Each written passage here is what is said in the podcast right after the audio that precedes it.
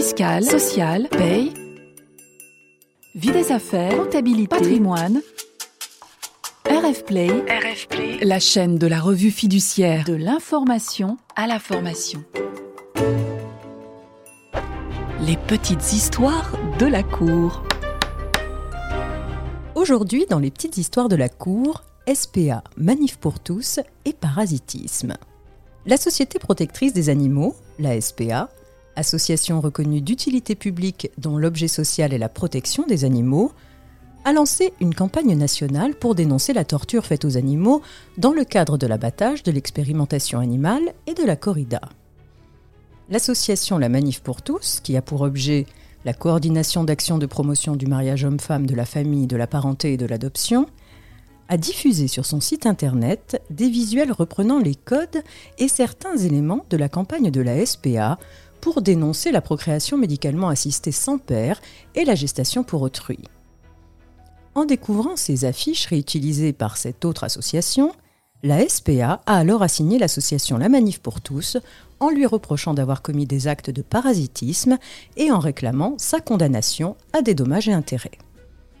Les juges saisis constatent que la notoriété de la SPA est établie auprès du public français qui la place en troisième position des associations caritatives les plus connues. Ils constatent également que la SPA a effectué des investissements publicitaires pour une campagne nationale dénonçant la maltraitance animale qui a été relayée dans des médias nationaux.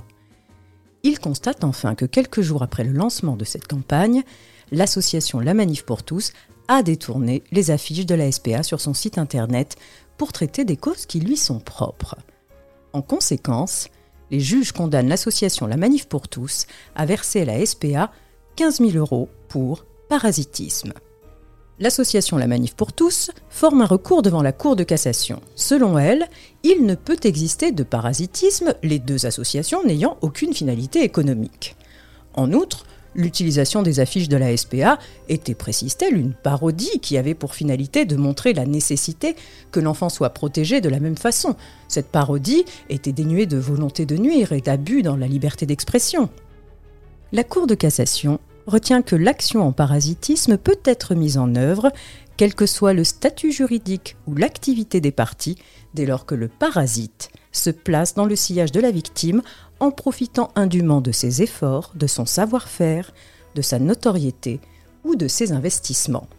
L'association La Manif pour tous ayant utilisé des outils de communication conçus et financés par la SPA, elle a effectivement commis des actes de parasitisme. La Cour ajoute peu importe la finalité de la campagne de l'association La Manif pour tous. Peu importe qu'elle ait agi sans intention de nuire et sans abuser de sa liberté d'expression.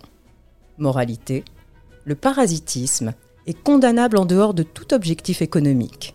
Ainsi, une association est en droit de réclamer des dommages et intérêts à une autre association qui profite de sa notoriété ou de ses investissements. Les petites histoires de la cour. Retrouvez tous les podcasts de RF Play et plus encore sur rfplay.fr.